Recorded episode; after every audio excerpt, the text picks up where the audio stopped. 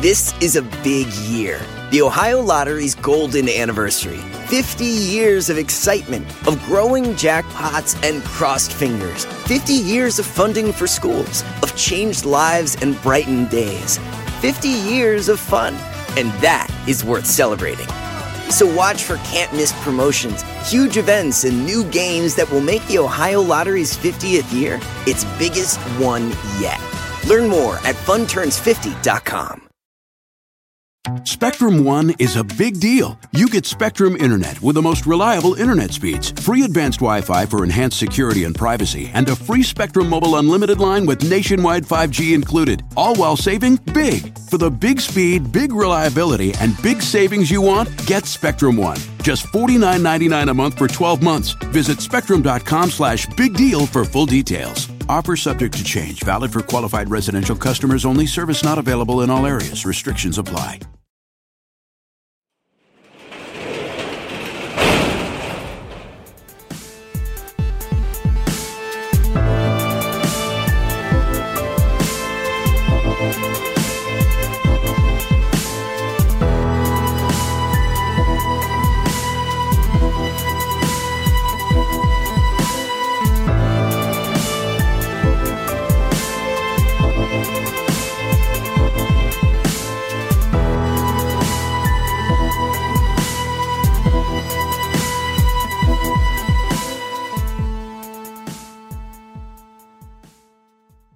Welcome to True Crime Garage. Wherever you are, whatever you are doing, thanks for listening. I'm your host, Nick, and with me, as always, is a man that swears he saw Abraham Lincoln driving a Lincoln. He is the captain. Thank you, thank you, thank you. It's good to be seen and it's good to see you. Thanks for listening. Thanks for telling a friend.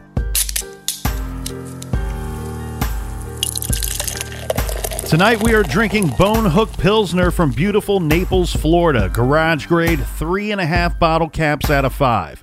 Bone Hook Pilsner is just what you would expect from any great Pilsner. It's light and it's smooth, and for me, just the right amount of dry.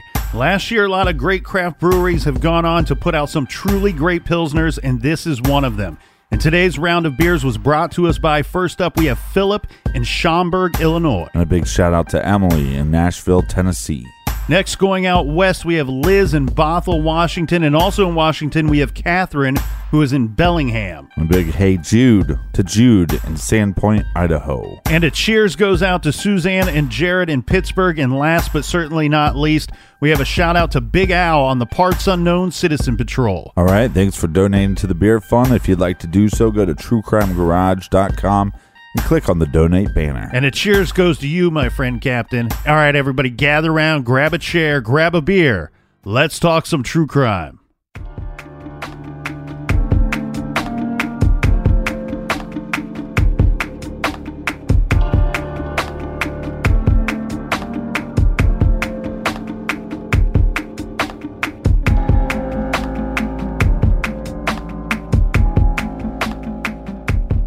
On June 28, 2015, Dr. Teresa Sievers flew home from Connecticut to her home in Florida without her husband Mark and their two daughters. The following morning, on June 29th, she was found brutally murdered, bludgeoned to death inside her home.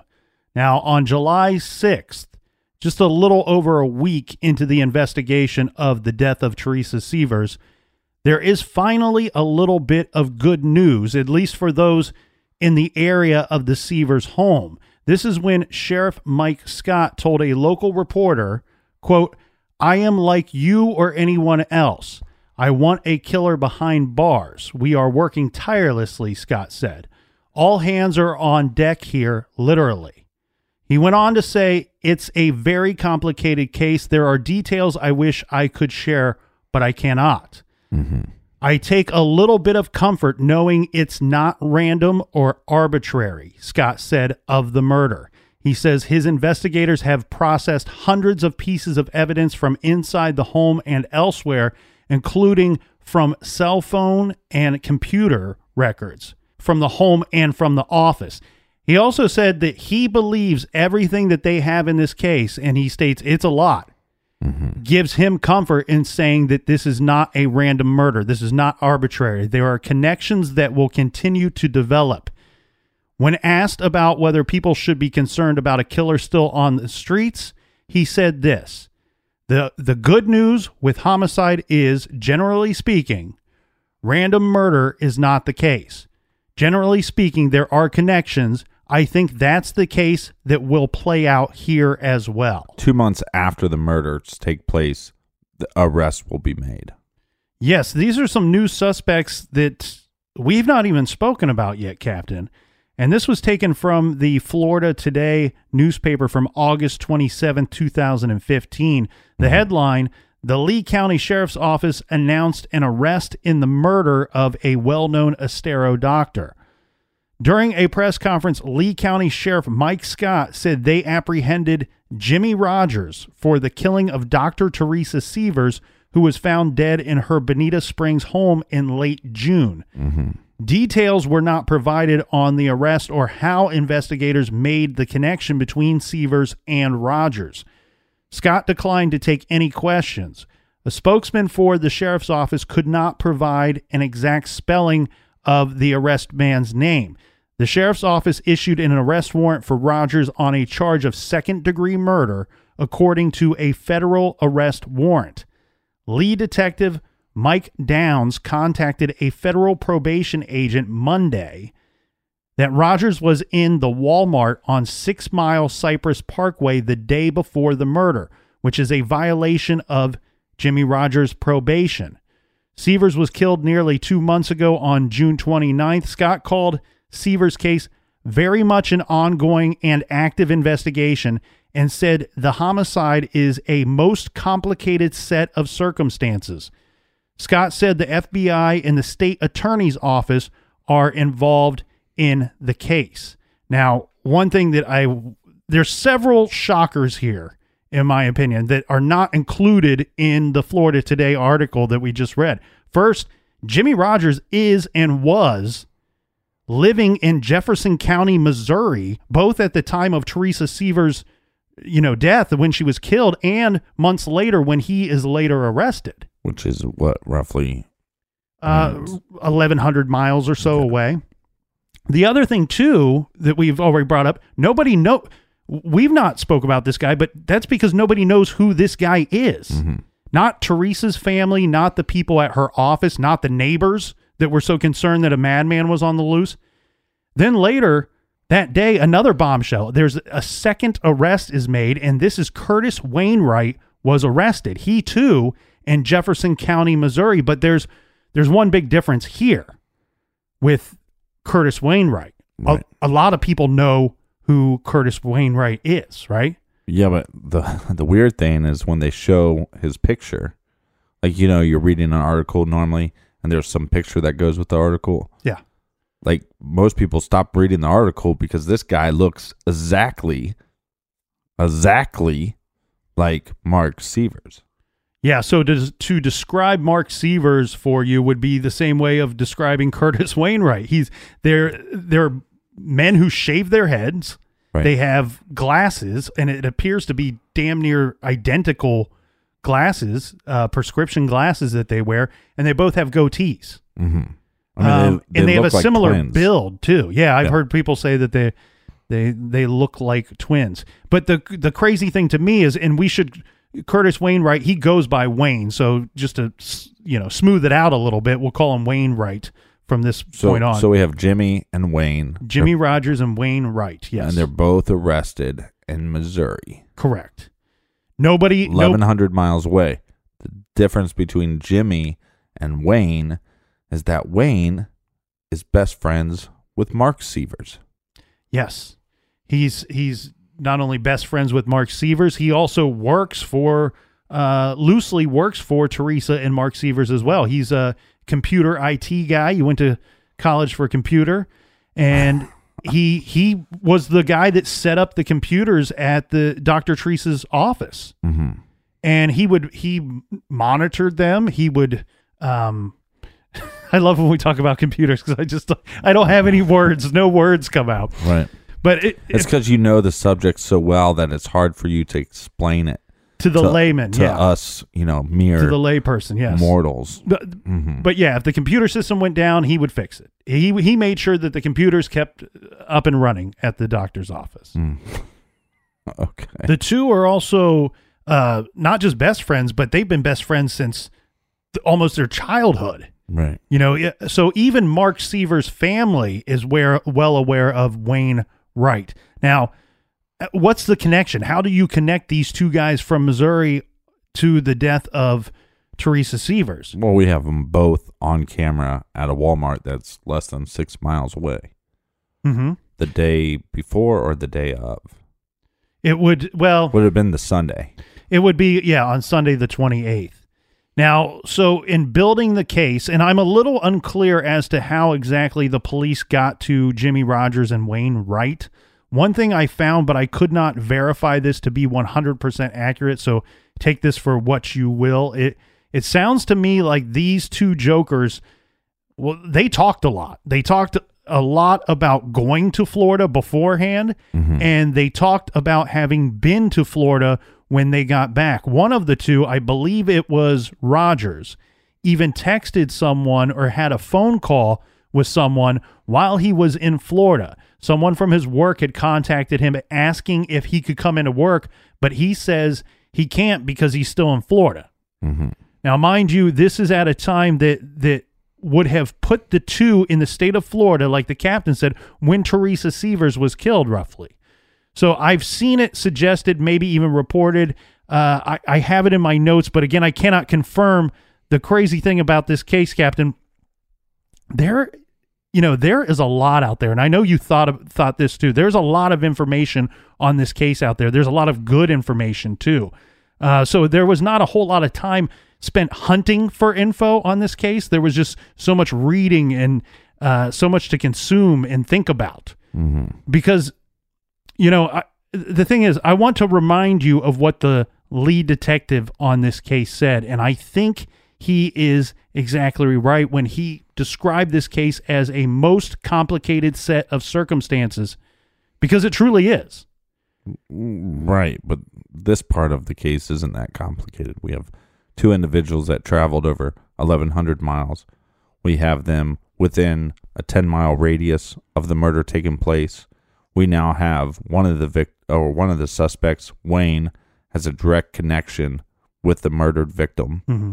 Worked for her, was best friends with her husband, and we have uh, probably evidence at the scene uh, fingerprints and things of that nature. We also have a list of what they bought at the Walmart. We have phone records, we have text records that they were in Florida. We have Jimmy talking with his girlfriend at the time about being in Florida. And we also have the murder weapon that was right by the victim. Well, okay, so let's get into this a little bit. And, I, and I'm trying to piece together how they got to these two individuals. I think that it's possible that they may have been contacted by somebody that knew one of them, either Jimmy Rodgers or Wayne Wright. As I stated, they were telling people that they were going to Florida. They were telling people that they had just been to Florida. Right. So by now we have both of these douche canoes in jail. Both have had their trailer homes raided at this point. The police even got information from Jimmy Rodgers' girlfriend. That's right. One of the suspects, his his girlfriend, confesses to deputies that she knows exactly what happened. This is Taylor Shoemaker. Rodgers' girlfriend tells detectives about his trip to Florida. Taylor is going to relay a story to the police, but we have to keep in mind here that she has already been questioned by police before she gets into this this questioning room here. She mm-hmm. was questioned by police. This was in front of Jimmy Rodgers. So later, the two of them, Jimmy Rodgers and Taylor Shoemaker, are having a conversation. She's going to relay this conversation to police. She said during this conversation, she said, quote, he, referring to Rodgers, started asking me, like, what do I know about it? I'm like, well, I know you went down there to kill somebody. And mm-hmm. then he said, yeah. She goes on stating, I asked him what he went down there for, and he said to make money. And then I asked him, how does he make money? He said, murdering Mark's wife. Then Shoemaker recounts how Rodgers then laughed. when explaining how he had killed Teresa. Taylor told the police, quote, I said, Did you shoot her? And he said, No. And I said, Then how did you kill her? Then he made this stupid little chuckle that he does, and then he said, With a hammer. She also told detectives that Teresa's own husband, Mark Sievers, hired Wayne Wright to kill his wife. She says suspect Curtis Wayne Wright then hired Jimmy to help out to help out without Mark's knowledge. Taylor told police the hammer, well, that was his weapon of choice because, quote, everybody calls him Jimmy the Hammer, all of his friends back home. Yeah, but nobody calls him the Hammer. he calls himself the Hammer. Like on his Facebook or his MySpace or something, he was Jimmy the Hammer Rodgers, right? Okay. But he he made it up himself, and and it was like one of those names that would be like your you know your friend coming, hanging out in the garage saying, "Hey, call me the Hammer," and everybody else is like, "Yeah, we're not doing that. We're not doing that shit." But yeah, and then he then Jimmy goes on to say that I believe that Wayne tried to hit uh, Teresa first, and then he ended up taking the hammer from um, Wayne and and doing it himself. Yeah, so Taylor Shoemaker, she says that when the police were questioning her and and Rodgers together, that that's when she knew something bad had happened when he went to Florida.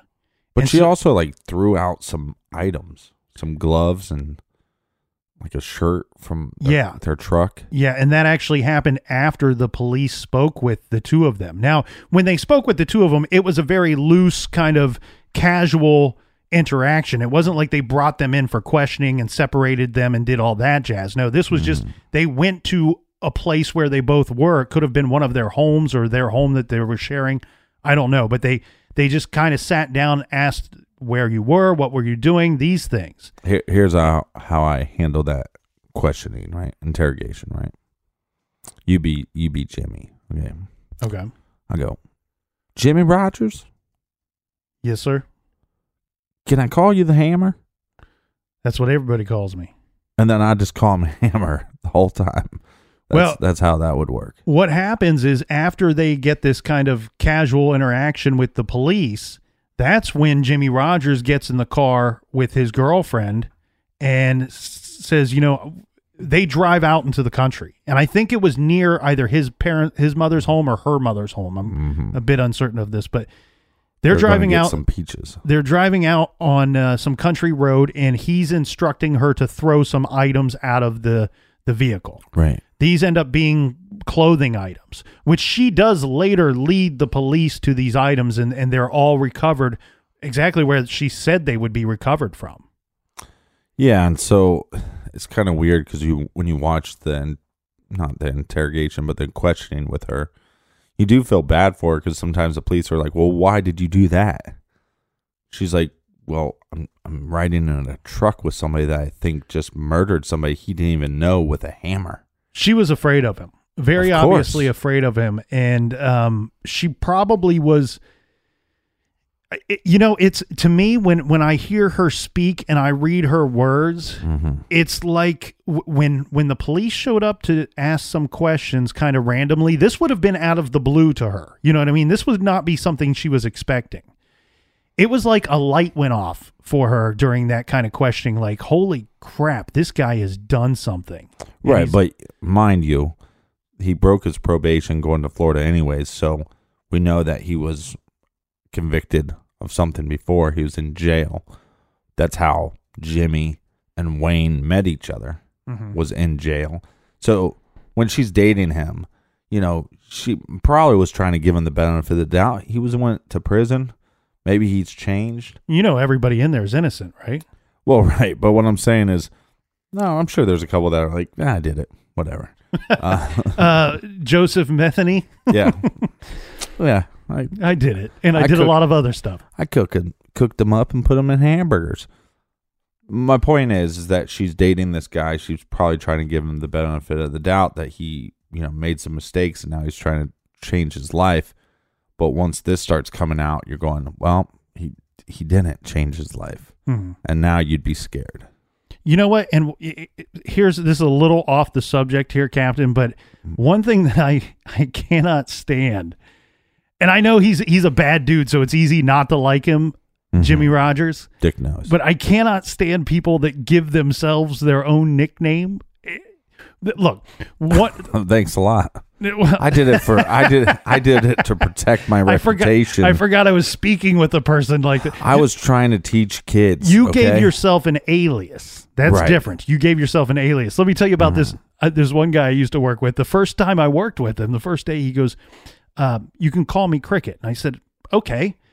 He tells informs me everybody calls him Cricket, and I said, "Okay, well, what's the significance? How did you get that nickname?"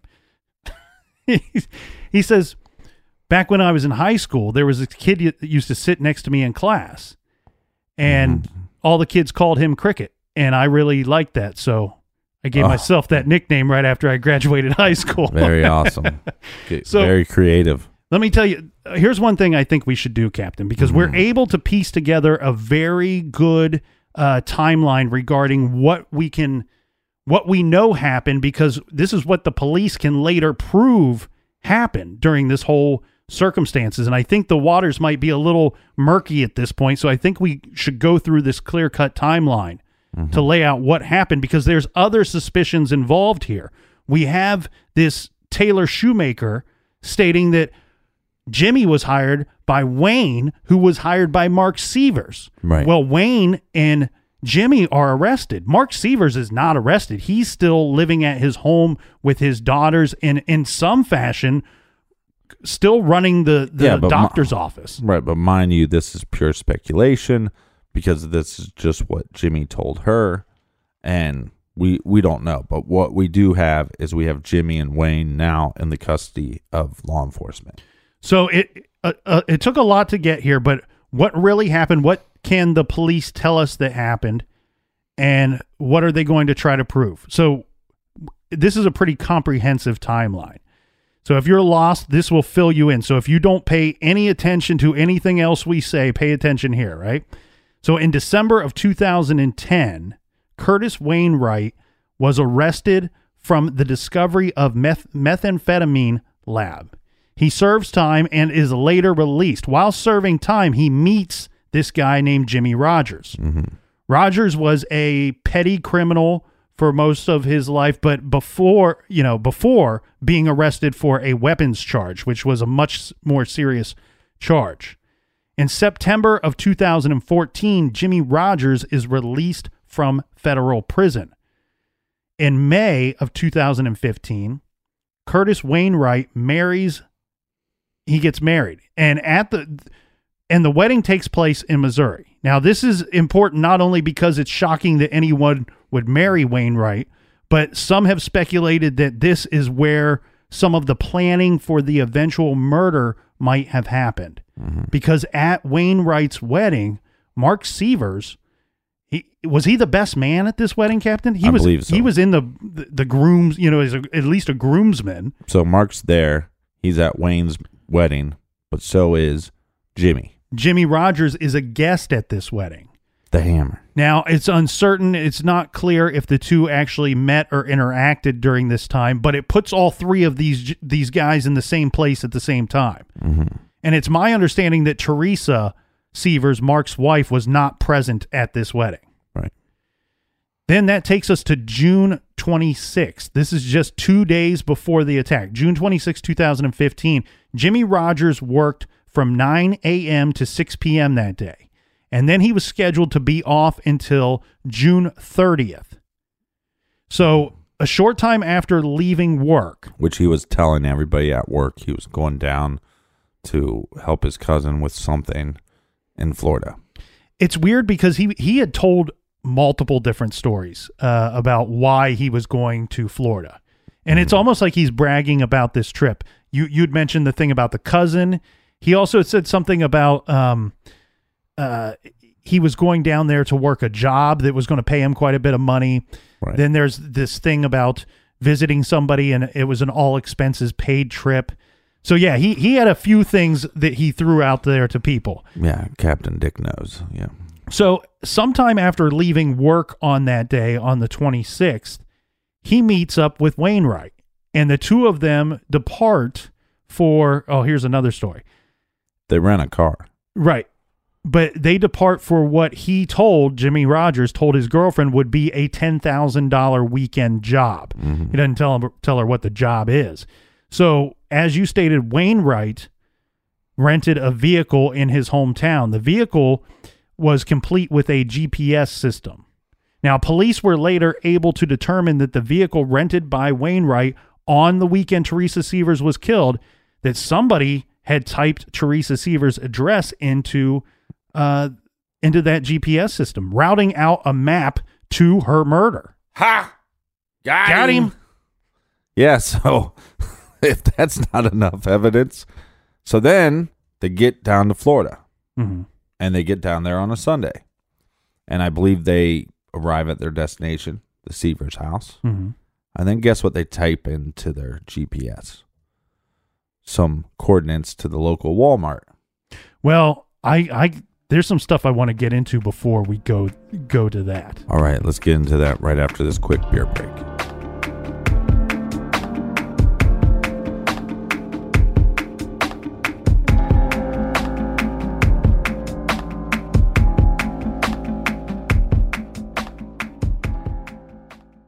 The evidence keeps pouring in. At this point, the facts are undeniable. It's an open and shut case.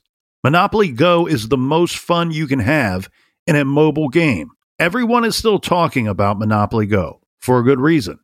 It is an absolute hit. Millions of people pass Go every day because this game is always bringing something new to the table. Like countless crazy tournaments, you can join with your friends as partners or teams or timed events offering bonuses like massive multipliers or rent frenzies to help you get huge rewards. And there's so many rewards to discover. Rare stickers you can trade with friends to complete albums, delightful emojis to taunt people with when you raid their riches, unique playing pieces, and so much more. The verdict is in. With Monopoly Go, there's something new to discover every time you play. So don't miss out. Go download it now free on the App Store and Google Play. This show is sponsored by BetterHelp. We all carry around different stressors, big and small. When we keep them bottled up, it can start to affect us negatively. Therapy is a safe space to get things off your chest and to figure out how to work through whatever's weighing you down. If you're thinking of starting therapy, I highly recommend that you give BetterHelp a try. It's entirely online, designed to be convenient, flexible, and suited to your schedule. Just fill out a brief questionnaire to get matched with a licensed therapist and switch therapists anytime for no additional charge. Get it off your chest with BetterHelp. Visit betterhelp.com slash garage today to get 10% off your first month. That's BetterHelp, H-E-L-P dot com slash garage. This show is proudly sponsored by BetterHelp. Check out betterhelp.com slash garage today. Do you want to set your child up for success? Of course you do. That's why you need to check out IXL Learning today. IXL Learning is an online learning program for kids covering math, language arts, science, and social studies. IXL is designed to help them really understand and master topics in a fun way. It's powered by advanced algorithms. IXL gives the right help to each kid no matter the age or personality. There's one site for all kids in your home pre K to 12th grade. Kids could use it at home on their computer or on an app on your phone or a tablet. No more grading those worksheets. IXL grades everything for you. One in four students in the US are learning with IXL. IXL is used in 95 of the top 100 school districts in the US. I love recommending IXL learning. Kids can learn at home or on the go. And all my friends and family that are using it absolutely love it because it's so easy to set up and so easy to use. And even the kids that I've recommended it to their parents have told me, hey, Captain, thank you. I was having problems in math and my parents couldn't help me, but IXL could. Do you want to get your kids back on track or do you just want to get your kids ahead? Do so with IXL Learning. Make an impact on your child's learning. Get IXL now. And True Crime Garage listeners get an exclusive 20% off IXL membership when you sign up today at IXL.com slash garage. Visit IXL.com slash garage to get the most effective learning program out there at the best price. Check out IXL.com slash garage today. Warmer, sunnier days are calling. Fuel up for them with Factor's no prep, no mess meals. Meet your wellness goals in time for summer thanks to the menu of chef crafted meals with options like Calorie Smart, Protein Plus, and Keto. Factor's fresh, never frozen meals are dietitian approved and ready to eat in just two minutes. So no matter how busy you are, you'll always have time to enjoy nutritious, great tasting meals. With 35 different meals and more than 60 add ons to choose from every week, you'll always have new flavors to explore. Crush your wellness goals this May with dietitian approved meals and ingredients that you can trust. Make your day delicious from breakfast to dessert. Stay fueled with easy, nutritious options. Treat yourself to restaurant quality meals that feature premium ingredients like filet mignon, shrimp, and blackened salmon. I am new to Factor and I have been loving every minute of it. I have a problem, and it's called lunch. Some days I need a pack of lunch, and some days I work from home. Whether I'm at home or whether I'm on the go, Factor is fueling my lunch from now on. Head to factormeals.com slash truecrimegarage50 and use code truecrimegarage50 to get 50% off your first box, plus 20% off your next month. That's code truecrimegarage50 at factormeals.com slash truecrimegarage50 to get 50% off your first box, plus 20% off your next month while your subscription is active.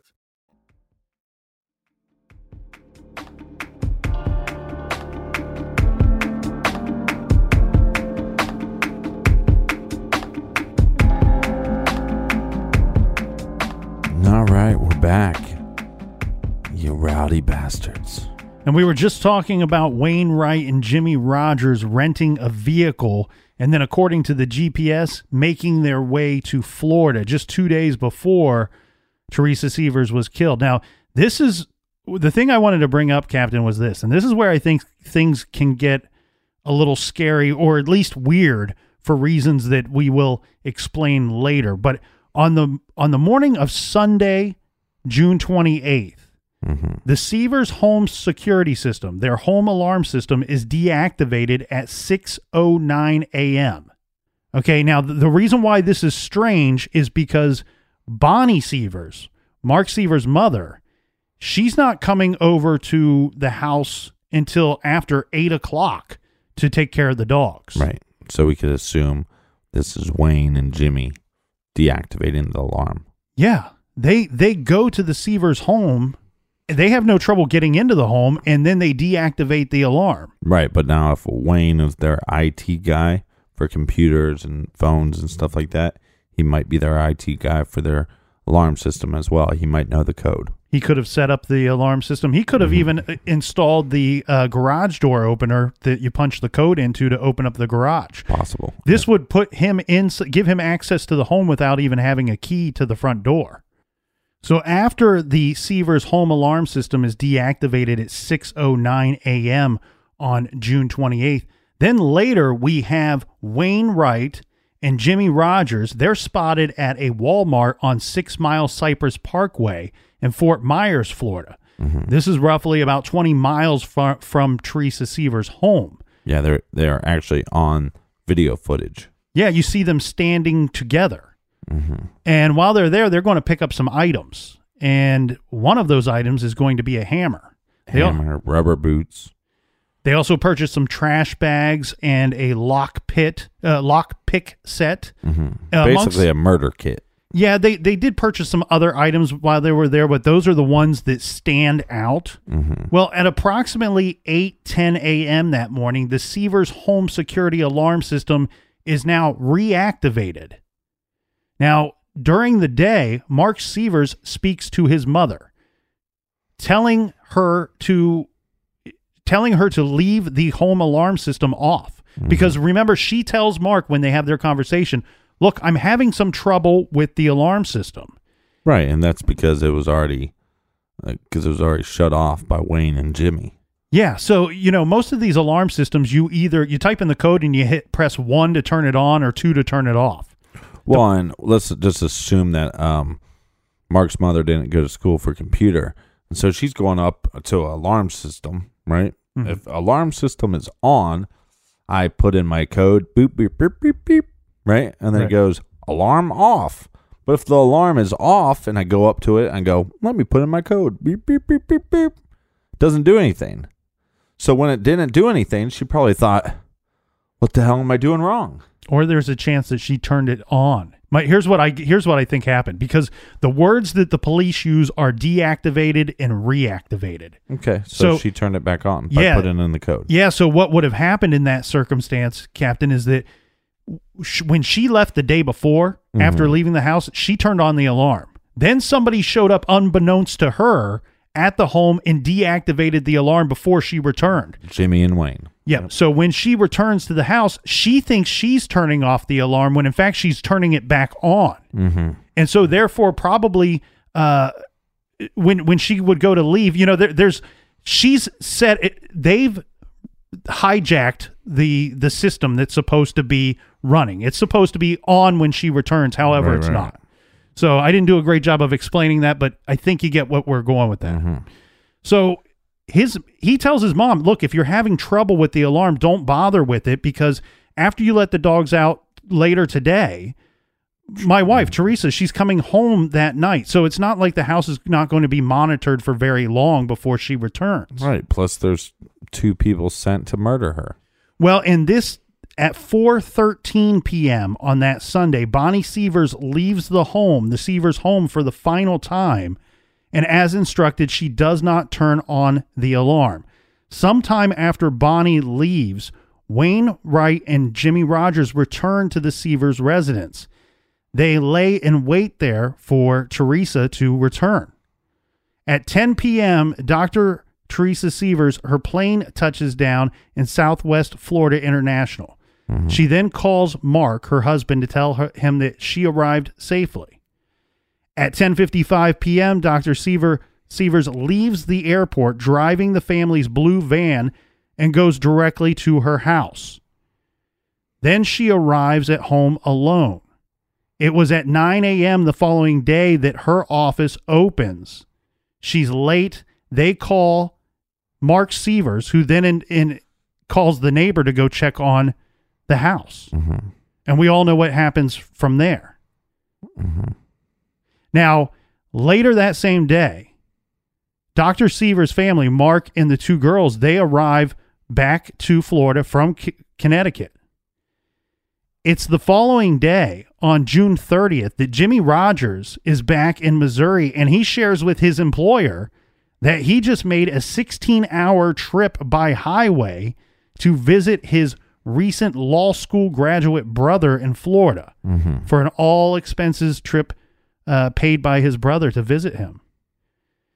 On that same day, on the 30th, is when that sign goes up on the doctor's office informing all the patients that Dr. Sievers, Sievers has passed away. Her funeral was held on July 6th, and it was on the 12th of July that a SWAT team raids Wayne Wright's trailer in Missouri.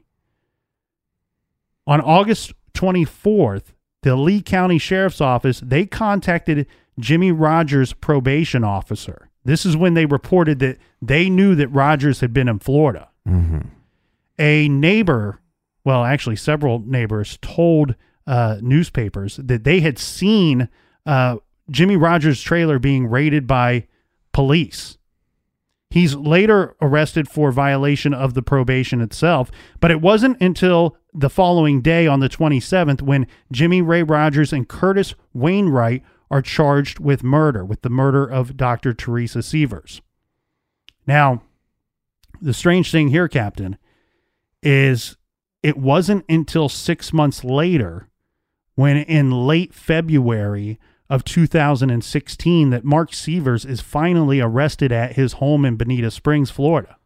Right, and I I think the thing is you have to have some kind of connection, and when you have Mark Sievers, like we said earlier in part one, that you know he turned over his phone, Mhm. he turned over his uh, computer. Mhm. He also has this airtight alibi, multiple people. He's thirteen hundred miles away. You know, so the only thing here is that he didn't murder his wife.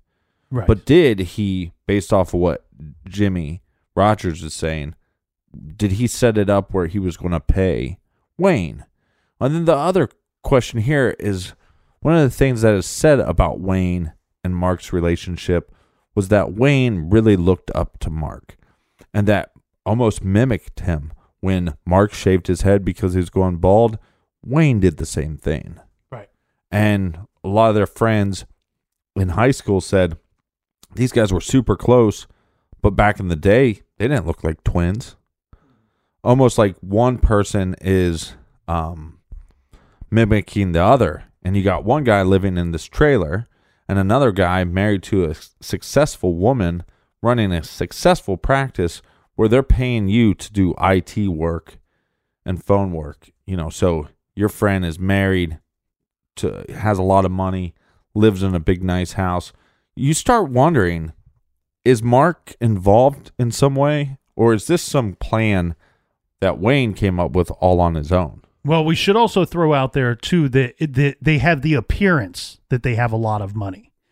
It actually looks like once you get beneath the surface that they they probably didn't have a lot of money that the finances were being mishandled somehow. Well, yeah, they were making a lot of money. They were spending a lot of money. I mean, I tell the story all the time. I used to have this, this stupid ass dick face. I mean, he was just the worst human in the world. I think he drove like a Porsche or something. The guy would come in all smug and he like, it's like he sprayed his cologne 10 times too many, mm-hmm. you know. And so I remember one time he puts eight grand into the bank. So I put the eight grand at the bank, but he was like negative seven grand, right? right. So he comes in the next day, and then there's more fees. So he, he puts in eight grand or whatever. He's now down to like two hundred dollars. Mhm. He's like, um, give me a thousand and one hundred. So I go, well, you only got a hundred some dollars left. You know, so my point is, is you know, and then of course he was pissed. He's like, dude, I gave you eight thousand dollars yesterday. I was like, yeah, but you're in the negative. You owed us that money. right? So, but my point is, is they were making a lot of money. Yeah, she was a very successful doctor. The problem there was they were spending more money than they made. And so, but still, it's that lifestyle. You still have nice cars, you still have a nice house. This is something. Uh, and also, we have an open relationship and possible swinging happen Hmm. happening. Is it possible that you know he comes there, he drives thirteen hundred miles, he's hanging out with them one night, he's drinking with them, that sh- he ends up having sex with her at some point? Is that possible? Possibly, yeah. And so, if that happens, is there some kind of jealousy thing? Um, Well, let, we should be clear about what you're you're kind of doing a balancing act on offense here, and I think we should be clear about what you're getting to because it, the reason why Mark Sievers is arrested is because Wayne Wright, his best friend that happens to look exactly like him, he he tells the police, "Look, Mark Sievers paid me to kill his wife. Mark Sievers orchestrated this whole thing." or was going to pay me, right? Right. And so the, they didn't arrest Mark Sievers until six months later because they really had nothing on him until one of these guys flipped on him. Now they, Right, but w- w- and it, we need to be clear. It took w- Wayne six months to flip on him. yeah, because he was going to face the death penalty. Right. Uh, and Florida's pretty good at, at killing people. So he probably got scared. Now, th- th- okay, so up until this point, we have Taylor Shoemaker, Jimmy Rodgers' girlfriend, mm-hmm. that she can tell police all day and all night that, you know what, Mark Sievers hired Wayne and then Wayne hired Jimmy. And this is how this whole thing went down. The problem is they don't have any evidence to that. Now, when you have a guy that's facing murder charges and the guy comes forward and he says, you know what? Instead of putting me on the death, giving me the death penalty, let's reduce this thing down to second degree murder. I'll plead guilty. I'll plead guilty. Mm-hmm. You give me 25 years, and I'm going to testify for you against Mark Sievers. Then, boom, you go arrest Mark Sievers. Now, here's the big debate, though. The, the, the, the balancing act that the captain was doing here is d- this doesn't necessarily mean that Mark Sievers is absolutely 100% guilty. Right. There's still some things that you have to analyze in this because you have in it. And here's the thing: when I went into this, Captain, I went into this looking at it like this Mark Sievers guy. He's guilty as can be. There's no changing my opinion. Now, mm-hmm. where my opinion did change was, and yes, you could say that the people that I listened to were biased. However, the people that changed my opinion were listening to his family, this Mark Sievers family, his mother, his his sister, and then listening to some of his friends that were not associated with Wayne Wright. These people paint a much brighter, better picture of Mark Sievers. And these people, this is what they're wondering. They're not saying, they're not saying 100% are Mark Sievers that we know and love is innocent. What they're saying is this think about this idea that possibly Wayne Wright did this without Mark Sievers' knowledge. Mm-hmm. And then once he's caught, once he's busted, the only lifeline he has left to throw out to save his own ass is to throw Mark Sievers under the bus and be willing to testify against him in court. Right. But okay, so what's the evidence against Mark? Let's get into that. Yes. So the evidence against Mark, well, this you can take this or leave this as far as you want to go for evidence, but there were there was four over four million dollars worth of life insurance uh, planned to pay out upon Teresa Sievers' death. Yeah, well, this is where it's interesting though. It's four point some million. Four dollars. point four million dollars. But there was like five policies, There's a lot of policies. Yes. which is odd. So yeah, I would think so. and and also when you're when you're behind on bills and you're constantly living paycheck to paycheck, kind of a weird thing to pay out Mhm. to have those five. And we know that Mark is kind of running that area. You know, she is running the practice, but he's running probably payroll. He's probably running their finances. He's kind of taking care of the kids while she's at work. And there's been speculation, Captain, and I don't know if this is coming from the media or from the law enforcement, but there's been speculation that Teresa Sievers may not have been aware of some of these policies, Right. that maybe he took them out without her knowledge or forged documents. Here's the thing I don't typically think life insurance is a red flag. That's usually not a red flag to me. I understand that it is motive at times. But, Yeah, but but- what I mean by that is if somebody has a policy for eighty thousand or hundred thousand dollars, I kind of look past that as a as a red flag. When I see policies that are uh, for these large sums of money, four millions, four and a half million dollars, and I understand when you have a nice home and when you have children together that you should Well, increase she's running a practice. you should increase and carry larger amounts of insurance. But this seems like uh, an extreme amount of insurance. It, this seems like a warranted red flag to me. Yeah. And what else do we have against Mark? Well, uh, really, we only have the words of of these these other people that we know to be involved by their own admission uh, into the murder of his wife. Now, Jimmy Rodgers, to be clear, has not told the police. He's not said, "Hey, I'm guilty and I'm willing to cooperate." Right. But we have his girlfriend that's fed them plenty of information that makes him look very guilty. The other thing, though, is there are some. Here's what I wonder that's going to come out in in, in trial. There's been a lot of communication between Wayne Wright and Mark Sievers. And what I mean by that, there's been more texting and communication between the two of them than even Mark and his own wife, Teresa. Now, just having a long distance friendship could explain that away Yeah, but there's some weird stuff going on. and him being involved in the business could explain this away. But there is some weird interactions. Uh, you came across some things where it's where Mark is calling, referring to him as honey or baby when when talking to Wayne.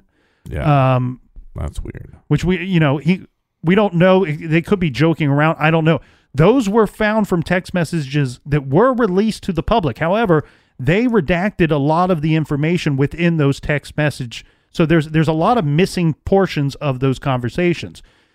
There's one thing that's incredibly interesting though, and that's that Wayne Wright would say that a lot of the communication they did, a lot of the organizing and planning of this murder was done over a burner phone. Mm-hmm. That they both had phones, untraceable phones. Right. So this would be like a prepaid phone that you'd buy somewhere. right? Yep.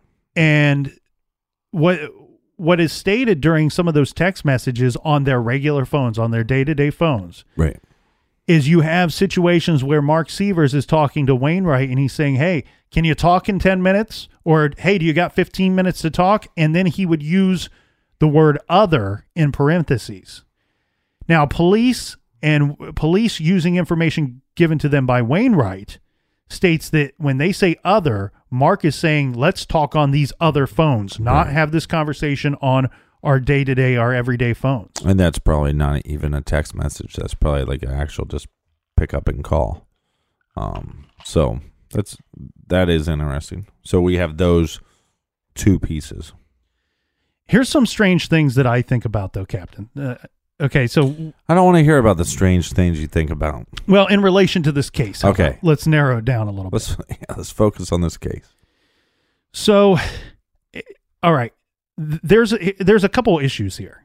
One, we know Mark would have had information that his wife would be returning from the vacation before and without the rest of the family. He could have passed that information along to Wayne. That's an easy scenario we can all wrap our heads around. hmm The other scenario is this. If Mark is if I'm sorry, if Wayne oversees their computers even just at their office, even if it's not at their home, just their office, let's say. If office computers were used to purchase those plane tickets, hmm then Wayne would also know that information without Mark having told him that information. Yeah, or if it's done through an email or like you get confirmations. You know, if you bought plane tickets, you get the confirmation through your email. So, so that's possible. But here, here's the other thing though too is, and it's not saying that Wayne wouldn't know this information, but obviously it was the family is planning a trip, and that she's going to come back early, Mhm. and so what a perfect time to do this. right. Now, what's weird is it's a perfect time. It's a perfect time for Wayne to do it. It's a perfect time for Mark to tell Wayne to do it. Mhm. Jimmy and Wayne both were talking about this trip months in advance, right? Mhm. So to me, that's a little more evidence leaning to the fact that Mark is paying them because he would have known about the trip way Right. more in advance. You see what I'm saying? Unless the tickets were purchased way in advance. Right, but then that would be Wayne for whatever reason wants to kill her, we, which we don't know what the motive would be, Mhm. and he is planning this months and months in advance because he hears about a trip. Mhm. You see what I'm saying? Like, if he wanted her dead that bad for whatever reason, like, you, I I don't know. I just think it's kind of weird. Okay, let me throw this at you because I, I've been I've been going back and forth on this quite a bit. Because my thought is I I want to try to hear out Mark Sievers' family and I want to try to understand what they're saying. Now they've not presented these ideas to anybody as far as I'm aware, but what I could come up with was this. The only problem I have with Mark Sievers being involved in this Mm-hmm.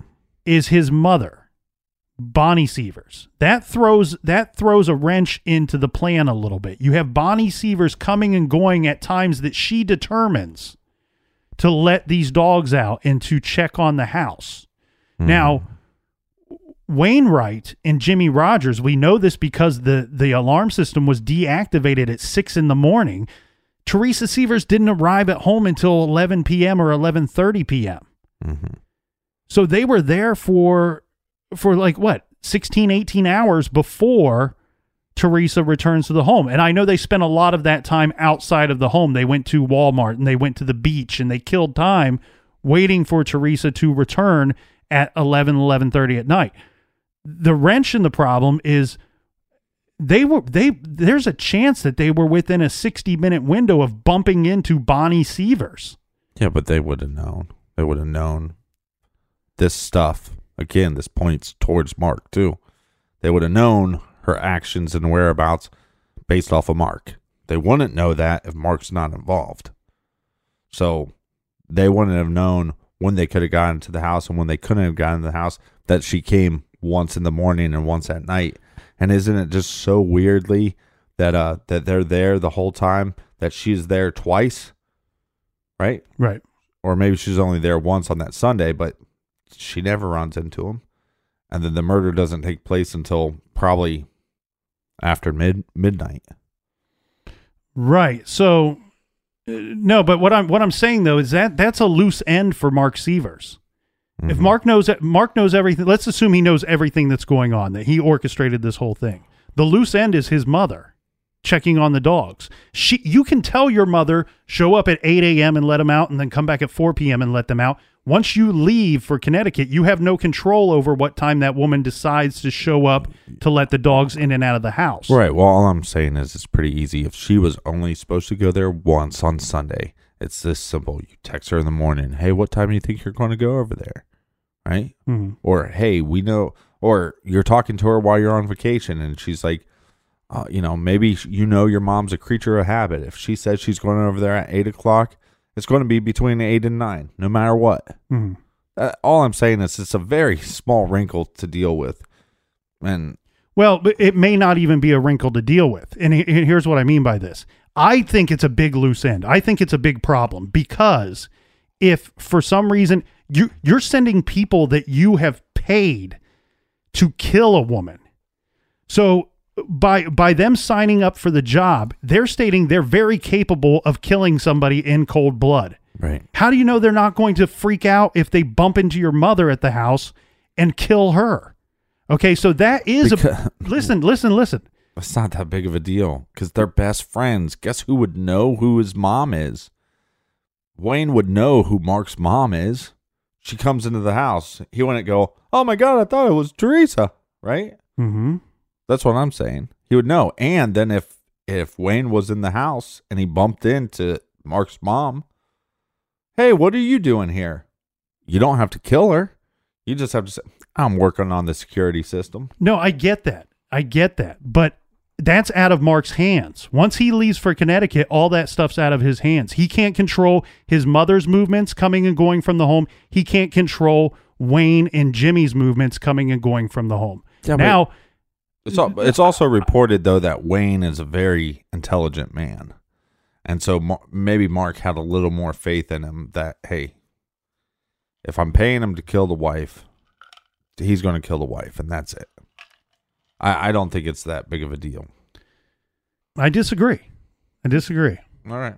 So whether or not that is actual deal or not, the thing that you can't it's I'm having a hard time explaining is the text messages where it says other. Talk on other.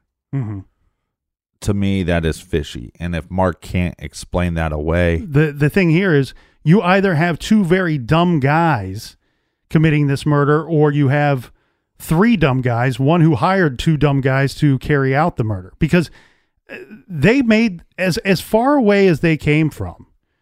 Wayne Wright and Jimmy Rodgers made it very easy for the police to catch them. There should have been very little to connect these two to to Bonita Springs, Florida. right, I mean you don't put it into GPS. You don't put it in a GPS. You don't rent a vehicle in your name. You figure out how to get there without doing things like that. hmm You don't go to a Walmart so you can be seen on video footage. Yeah, but here's the biggest thing that that even even a disorganized, mentally ill killer has avoided in the past. hmm When you beat somebody to death with a hammer, don't leave that hammer at the crime scene. hmm That presents a very big because remember earlier you know when that you know there's some psychopath right now in their basement listening to us writing down don't leave hammer Well, okay, so earlier when we talked about how did the police track these guys down, we know look, they didn't arrest them until till late August. They were already on these dudes. You can tell by Sheriff Scott's words when he's talking to the reporter. They were already into this story. Into this story somehow back 10 days after the murder when he says, you know what, this was not a random thing. Mm-hmm. I'm very confident when I say that there are connections to the victim from the murderer in this case. I'm very confident when I state that. And I wonder if it was something as simple as this Did they trace that hammer? We know they found the hammer. Mm-hmm. How hard is it to go, you know what? Who distributes this hammer? Who do they distribute it to? Okay, I understand that there's like a million thousand Walmart stores, and maybe every single one of them carries this particular make and model of hammer. I get that there's a lot of them out there, that it could be a very common hammer. However, there's a chance that when they go, how hard is it to go, look, this thing, this hammer is distributed to Walmarts. Uh, we got five or six of them that are within a 30 mile radius of the crime scene. Oh, there was one purchased at this Walmart on this day at this particular time. It was a cash purchase. They bought everything that they bought that day with a $100 bill. Mm-hmm. Now, there would still be record of that sale. They could go you go to all those Walmarts and you say, "Okay, I need to see surveillance of who bought this." There's a chance you even pick up the person's license plate in one of the sur- surveillance cameras in the parking lot. Well, and the I wouldn't. They probably wouldn't know who they're looking for. No, they wouldn't. But you, if you can, if you can get a a picture of the guy or persons standing at the register at the time that the hammer was paid for. Well, I think what probably tipped them off is, you know, like we said, Wayne looks just like Mark, so you know what Mark looks like. So all of a sudden, if let's say you go to that Walmart and you're looking through video footage, and all of a sudden you see a guy the day, uh, you know, the day before the murder takes, or before they found the body, you see a guy buying a hammer that looks just like the lady's husband. Then you go, oh shit, but that's not the lady's husband. Well, who's this guy? So I don't know. Where where do you lean? What's your gut feeling telling you about this case? Well, I want to point out here, Captain, that earlier I was not trying to make a strong argument for why Mark Sievers might be innocent by bringing up his mother, but I wanted to kind of put you in the shoe in my shoes where I was trying to figure out where this thing would go because what we're going to have here and what we're going to see once it finally gets to trial is you're going to have Wayne Wright saying I was hired by Mark Sievers to kill his wife. You're going to have Mark Sievers coming forward with the defense saying I had nothing to do with this. Wayne Wright is a crazy bastard and he killed my wife and then later tried to blame it on me. Mm-hmm. So you're going to have two very conflicting stories. And I was wondering where I could find things that would make me question who was involved and who was not involved. And I will state again, I do believe that Bonnie Sievers is a bit of a loose end for Mark being involved in this. Now, here's the thing. What I mean by that is, what if these killers decide to kill your mother? That's not who you hired them to kill. However, if Mark Sievers is just a complete horrible dude, psychopath guy, maybe he doesn't care if his mom happens to get attacked or something happens during the course of them carrying out this quote unquote mission. Mm-hmm. The other thing is, and you're right, they wouldn't have to necessarily kill Bonnie Sievers, but that's out of your hands once you put them those men inside your home and your potential mom inside the home at the same time.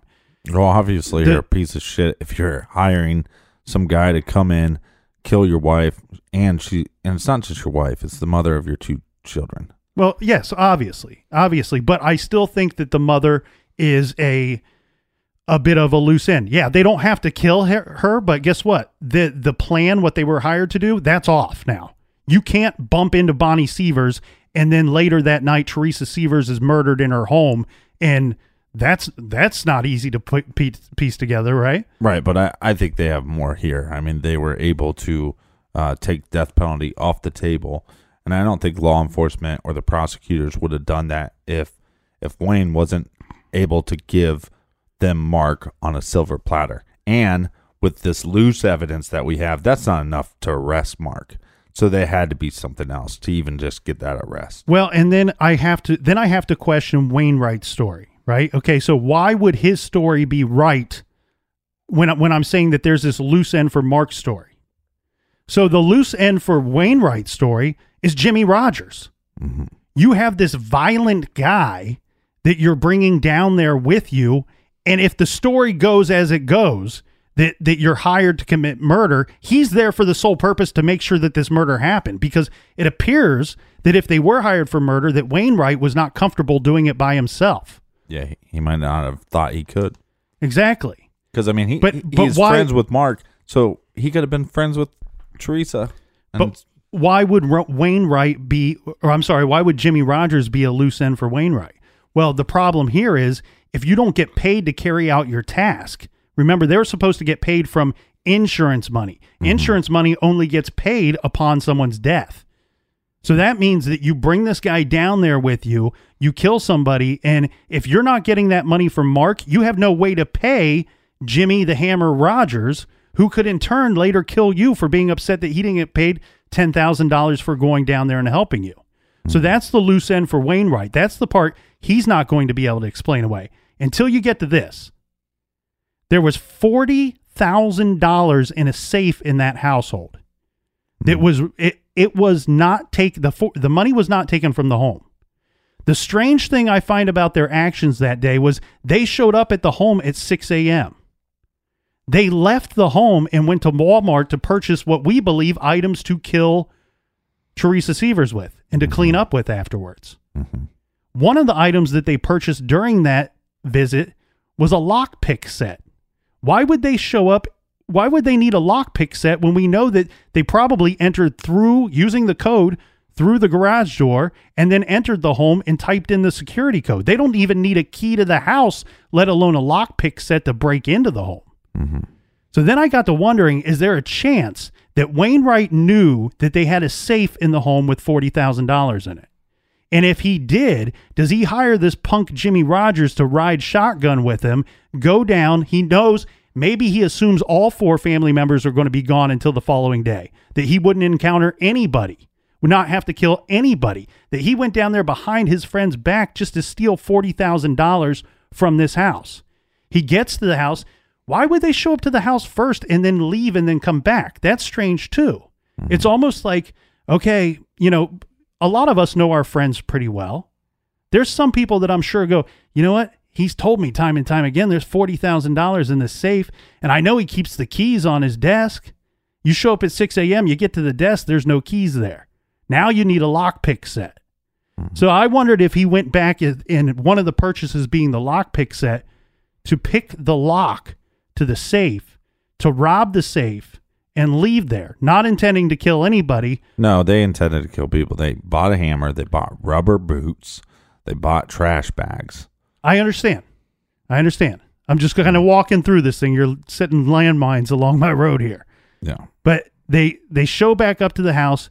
The, Teresa stumbles upon their little breaking and entering situation. Mhm. They freak out and kill her. That could be an argument for Wayne Wright.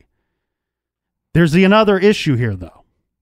When when you start pulling through all these things of why and who could be involved and who could be innocent, the other problem is though, why did they have $40,000 in the house to begin with? We've heard time and time again they were living paycheck to paycheck. Mark was in charge of the finances.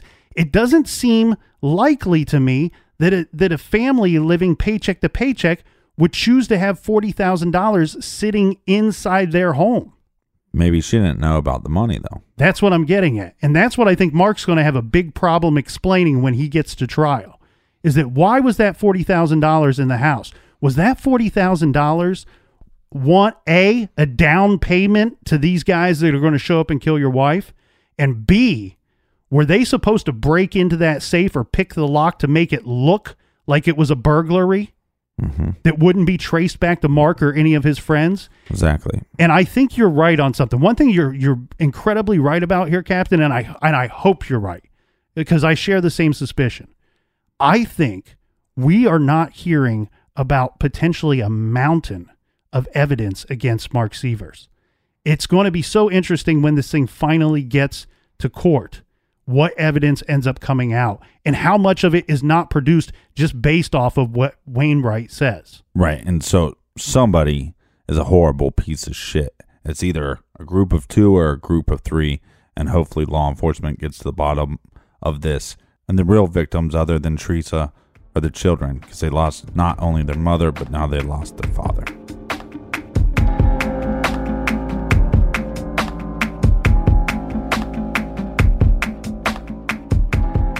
All right, I still cannot tell you beautiful people about our announcement. So, but we're getting closer. Yes, we are. So, and we're not doing this just to tease people. Captain likes to tease. I do like to tease. I think so.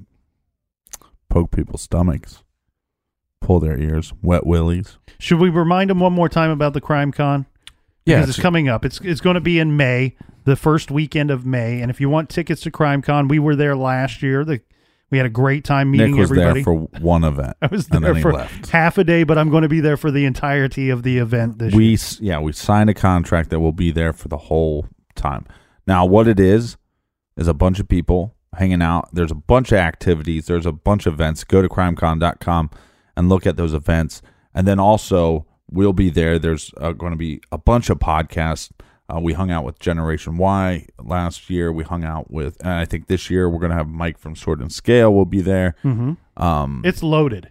a bunch of other people up and vanished. We got to hang out with Payne Lindsay last year. Had some drinks with him. Uh, we had drinks with Bob Ruff with Truth and Justice. hmm So basically, we're going to be drinking the whole time. And then what we did last year, or what I did last year, was we would just hang out at the hotel bar and drink hotel, motel, holiday inn, and we just get hammered at night. So it's a it's a great time. I think you can buy weekend packages now, but when you do so, um, go, use our promo code TC Garage. That's TC Garage at, and that will be at crimecon.com. Thank you, Captain. And once again, I got so angry I damn near lost my voice. So I have a whole week to recuperate. Was hard being wrong. Until next time, everybody be good, be kind, and don't litter.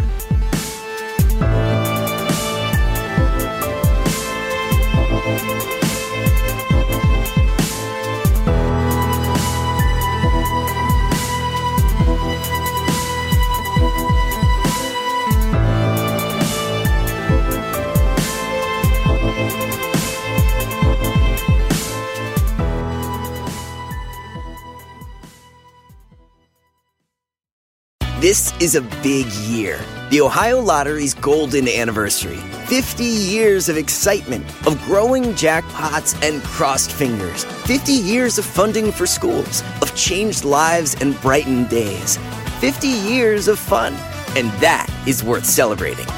So watch for can't miss promotions, huge events, and new games that will make the Ohio Lottery's 50th year its biggest one yet. Learn more at funturns50.com.